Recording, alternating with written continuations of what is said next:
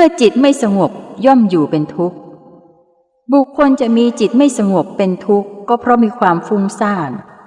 ความฟุ้งซ่านเกิดได้เพราะมีสาเหตุหลายประการ เช่นกำลังมีปัญหาในปัจจุบัน คิดไม่ตก หาทางออกไม่ได้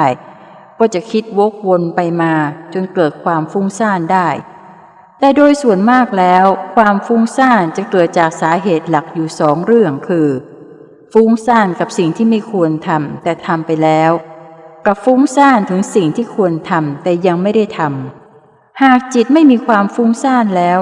จิตนั้นก็จะมีปกติสงบและมีความสุขอยู่ในตัว ดังพระพุทธพจน์ว่า ผู้สงบจิตได้ย่อมอยู่เป็นสุข เพราะไม่เศร้าหมองกับสิ่งที่ผ่านไปแล้ว และไม่กังวลกับสิ่งที่ยังมาไม่ถึง มีจิตอยู่กับปัจจุบันเท่านั้น จิตก็จะผ่องใส เบาโล่งไม่มีความทุกข์ เป็นจิตที่พร้อมรับกับการงานและสิ่งต่างๆ ได้ดีและฉับไว เพราะจิตที่อบรมแล้วย่อมควรแก่การงาน